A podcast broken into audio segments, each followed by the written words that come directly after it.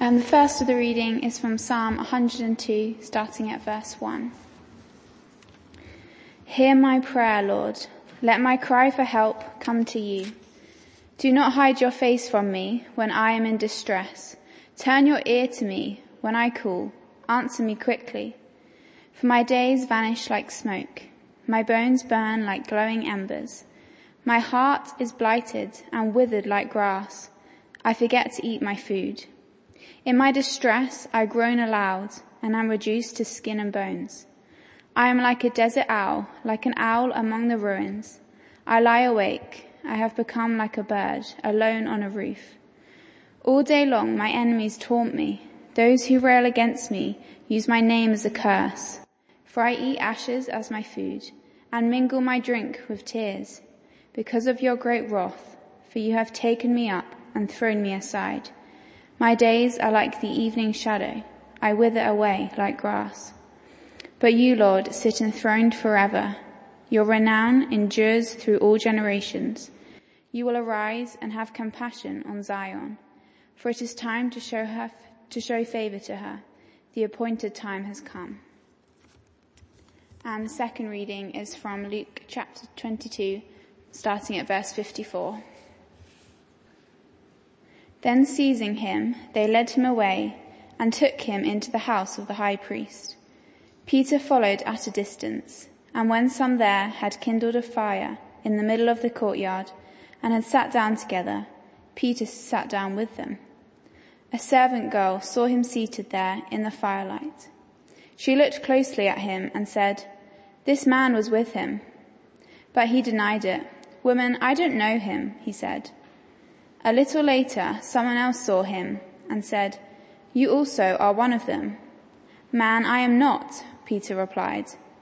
About an hour later, another asserted, certainly this fellow was with him, for he is a Galilean. Peter replied, man, I don't know what you're talking about. Just as he was speaking, the cock crowed. The Lord turned and looked straight at Peter. Then Peter remembered the word the Lord had spoken to him. Before the cock crows today, you will disown me three times. And he went outside and wept bitterly.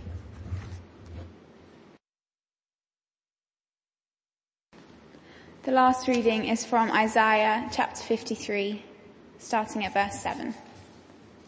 He was oppressed and afflicted, yet he did not open his mouth. He was led like a lamb to the slaughter, and as a sheep before its shearers is silent, so he did not open his mouth.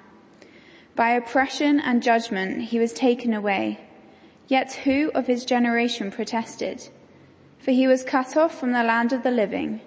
For the transgression of my people he was punished. He was assigned a grave with the wicked and with the rich in his death though he had done no violence, nor was any deceit in his mouth. Yet it was the Lord's will to crush him and cause him to suffer. And though the Lord's make, and though the Lord makes his life an offering for sin, he will see his offspring and prolong his days, and the will of the Lord will prosper in his hand. After he has suffered, he will see the light of life and be satisfied. By his knowledge, my righteous servant will justify many and he will bear their iniquities. Therefore I will give him a portion among the great, and he will divide the spoils with the strong, because he poured out his life unto death, and was numbered with the transgressors. For he bore the sin of many, and made intercession for the transgressors. Thank you very much, Emily, for reading for us this evening. And uh, we're thinking about a complete saviour. A complete saviour. Let us pray together now. Father, as we uh, uh, now just fairly briefly open up this uh, this last reading that we've had from Isaiah 53, we pray, Lord, that you would uh, teach us truth about Jesus and about his cross for his name's sake. Amen. Well, I don't know about you, but I, um, I do like jobs to be finished. So for instance, just recently we've had, uh, uh, we've got a bit of a flat roof just over the road and uh, just recently it's been replaced and to get up there they needed scaffolding. And you know what scaffolders do, they put up the scaffolding, the job's done, and then they leave it there. And, uh, and they leave it there until, so it saves taking it back to their base and so on. Apparently all scaffolders do it and the scaffolding is still there weeks on and who knows how long it's going to be there for. But, uh, I just wish, it just seems to me the job's not quite finished until the scaffolding is taken away. But there we are. Um, or, uh, you know, you take the washing out of the washing machine and it seems to me if you're going to finish the job, you need to hang it up, don't you? And then once it's dry, you need to get it ironed. You've got to finish the job. And, uh, uh, and when it comes to cutting the grass, for instance, we've all just started cutting grass again, haven't we, after the last five months or whatever it's been, four or five months. And uh, it just seems to me, you've got to do those long bits around the edge that the mower didn't get to. And then you've got to cut the edges of the lawn, really, haven't you, to, to finish the job. I do like a job finished, okay? And when it comes to the cross, there's no loose ends. There's nothing yet to complete. There's nothing to clear up. It's job done completely and utterly to the last drop. And Jesus is our complete savior. And these verses we're looking at from verses 7 to 12 of Isaiah chapter 53, they're the, the final part of the, the final, of the fourth, the final servant song. It's about Jesus.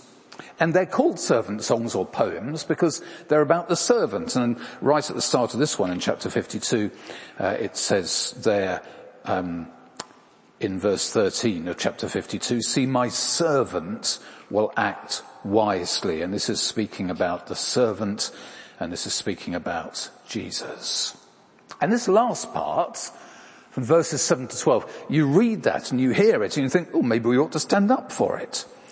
And uh, it may, I hope it does, and I hope it, if it doesn't now, that it will make you feel, actually, I'd rather like to read that again. Maybe tonight, or maybe first thing in the morning. And, uh, but do please do that if, uh, if you can. It could be a really valuable thing to do. So, complete saviour complete savior. And the first thing to say is this, Jesus is a dying savior. And that's in verses 7 to 9.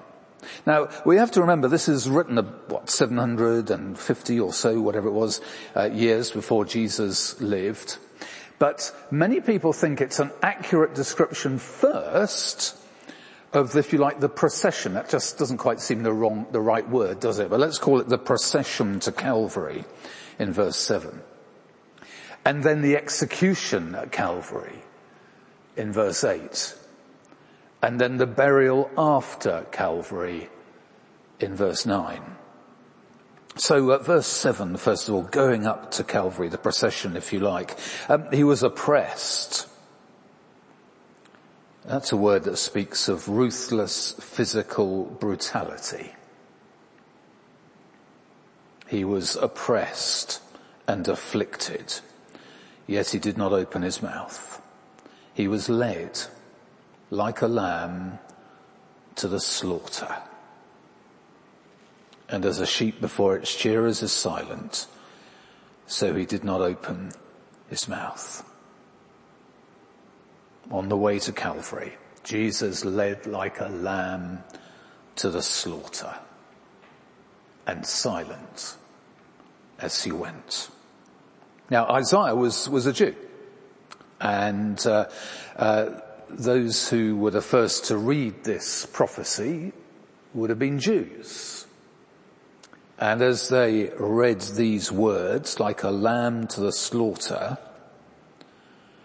they would immediately have thought Passover lamb. And that night, Exodus chapter 12, where they slaughtered, cut the throat of a lamb, and then they put its blood on the uh, uh, above the door and down on the doorposts as well, so that when the destroying angel came through the land and saw that blood, he would pass over that house.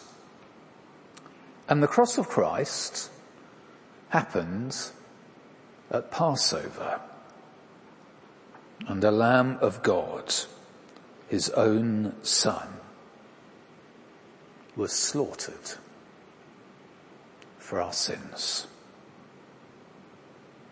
the procession. In verse 8, the execution. By oppression and judgment he was taken away, yet who of his generation protested? For he was cut off from the land of the living. For the transgression of my people, he was punished. When it says that uh, by oppression and judgment, the uh, the original there is really very unclear. A number of places here actually uh, in the Hebrew. Um, I'm told I'm no good at Hebrew, um, but uh, I'm told a number of places here things are quite unclear. But it could well say here and mean after his arrest and trial he was led away. Or uh, it could mean without justice he was led away. Without justice he was led away, which is certainly true, isn't it? And who protested? Who took Jesus' side? Who was uh, his defense counsel, if you like? No one. No one. His disciples deserted him and everyone else wanted him dead, so it seems. So he went to Calvary to die for the sin of his people. Now we've all heard of the Irish potato famine, haven't we, in the 19th century in Ireland? Well obviously, it's the Irish potato famine. And, uh, um, uh, and it was, it was absolutely, it was absolutely hideous. Because they were forced to grow potatoes because their, their holdings that they, they had were very, very small. And, uh, uh, and they were forced to grow potatoes and between 1845 and 52, a million died of starvation. And another million emigrated to the States. And during the famine, some of the families um, uh, weren't able to pay the rents on their estates, understandably. And there was a, a man called Canon Fawcett, the Reverend Canon Fawcett, who was a rector of a church in York. And uh, some of his tenants wrote to him begging him to let them off. And he replied, I'm very sorry, but I couldn't possibly do that. It would be wrong. It would be a bad precedent if I let you off and I can't make an exception. You must pay the bills to the last penny. And you think that's just outrageous, isn't it? That's cruel and he's a clergyman. But then he enclosed with the letter a slip of paper. It was a check. More than sufficient to cover all they owed. So that justice was done and their debts were paid. And that is just a tiny, tiny little picture, isn't it? Of what God accomplished through Jesus on the cross. So that justice was done and our debts were paid by Jesus on the cross. A dying saviour. Who, verse 9, was then buried. He was assigned a grave with the wicked and with the rich in his death, though he had done no violence, nor was any deceit in his mouth. Died between two criminals, buried in a borrowed tomb. He did not die for his own wrongdoing and rebellion though, did he? No, he died for ours.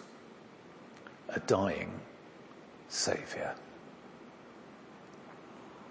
And then the second thing to notice in verses 10 and 11 is that he is a, a sin-bearing saviour a sin-bearing saviour. Someone said that verses 10 and 11 is like a, a reservoir. Just picture uh, an upland area, a reservoir, and all these little streams and tributaries and so on are flowing down into it.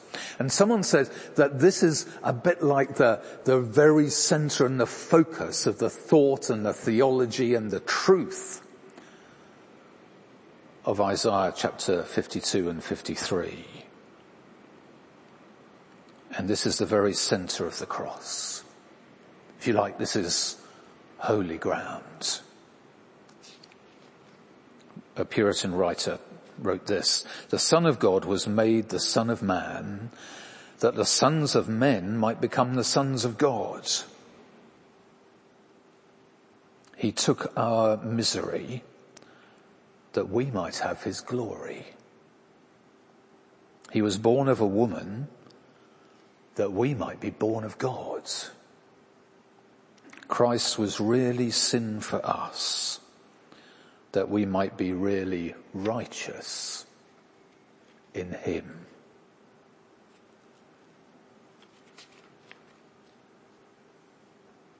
Now have a look at uh, verse 10. It was the Lord's will to crush him and cause him to suffer. And though the Lord makes his life an offering for sin, he will see his offspring and prolong his days, and the will of the Lord will prosper in his hands. But you see there the, uh, in verse 10, when it says there, an offering for sin. Now that is based on the idea of a guilt offering in Leviticus uh, chapters 5 and 6. And the striking thing here is how there's a, an exact parallel between what happened with the uh, um, with the the guilt offering in Leviticus, uh, what is being said here, and there's a uh, and there's a, a parallel, a, a, an exactness between the problem and the remedy. So the remedy is an exact fit for the problem. It is the perfect fit, the perfect solution for the problem that we have. He is an offering for the sin of people. Perfect and appropriate as an offering for the sin of people. A blemish free human who could die in the place of other humans and not for his own sin because he had not committed any wrongdoing whatsoever ever. Now look at the start of verse 10 and the end of it. Yet it was the Lord's will to crush him and cause him to suffer.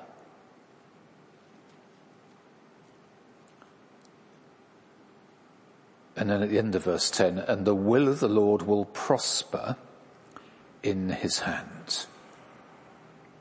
About the Lord's will, um, it's probably better to translate, yes, it was the Lord's will to crush him. Now this might sound really grotesque, but it's probably better to translate it, it was the Lord's pleasure. Pleasure to crush him.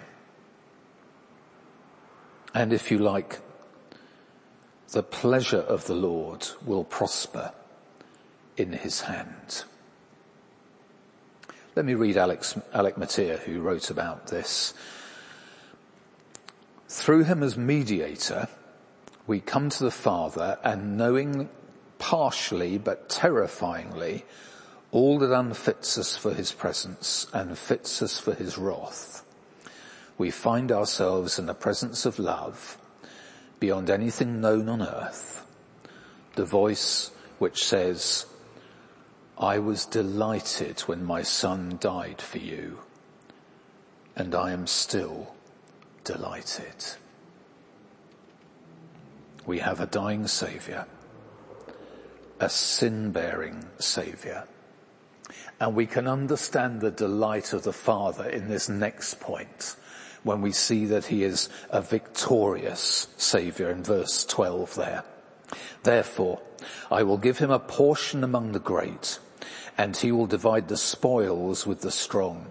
Again, look at little letters there. There are other translations. Because he poured out his life unto death and was numbered with the transgressors. For he bore the sin of many and made intercession for the transgressors. Therefore I will give him a portion with the great. It makes it sound as if, well, Jesus is among the top 20 greatest human beings. One of them, you know, maybe is in the top five, maybe. No, of course not. Jesus isn't just in the top 20 or within the top five or whatever. No, it's, there is no doubt, is there? That Jesus is outstandingly incomparably, perfectly, the greatest, most wonderful, most extraordinary human being who has ever lived, without comparison. Now the true translation here is probably more like, I will give him the many as his portion, as his reward. The many being the whole company of people for whom Jesus has died. The many being you and me. The many being the Christian church down the ages and across the nations. Past, present and future. I will give him the many as his portion, as his reward, if you like. And that's you and me. This is speaking about us. And then the rest of the first half of verse 12. And he will divide the spoils with the strong because he poured out his life unto death and was numbered with the transgressors. Or better probably, I will allocate to Jesus the many and the strong will be spoil. I wonder if when he's talking about the strong, whether he means the devil, because the devil is referred to as the strong man, for instance. And when he's talking about spoil here, he's really talking about a slag heap. Think of the days of coal mines and slag heaps above the town and so on. So the servant is the greatest. And he's saying that even the strongest, even the strong man will be defeated and will be Jesus' spoil. Or if you like, the devil will be on Jesus' slag heap because of the cross. And that is a great victory. Isn't that the most wonderful victory? The devil on Jesus' slag heap because of the cross. And because of that victory. And why is the servant defeat, uh, treated in this way? We look at the end of the verse there. Because he poured out his life unto death and was numbered with the transgressors, for he bore the sin of many, and he made intercession for the transgressors. The servant, Jesus, poured out his life for us, was numbered amongst us. He identified with us in our sinfulness, in our rebellion, in our wrongdoing, in our perverse hearts. And he bore the sin which is ours. And now, he's praying for you. He is making intercession with his Father on our behalf. He prayed for us you know, John 17 and so on. But actually Romans tells us he now makes intercession for us before the throne of the Lord Almighty. So how about that for a victorious Saviour, the complete Saviour? It is extraordinary. Simply, wonderfully extraordinary. A dying saviour, a sin-bearing saviour, the victorious saviour, the complete saviour, our saviour.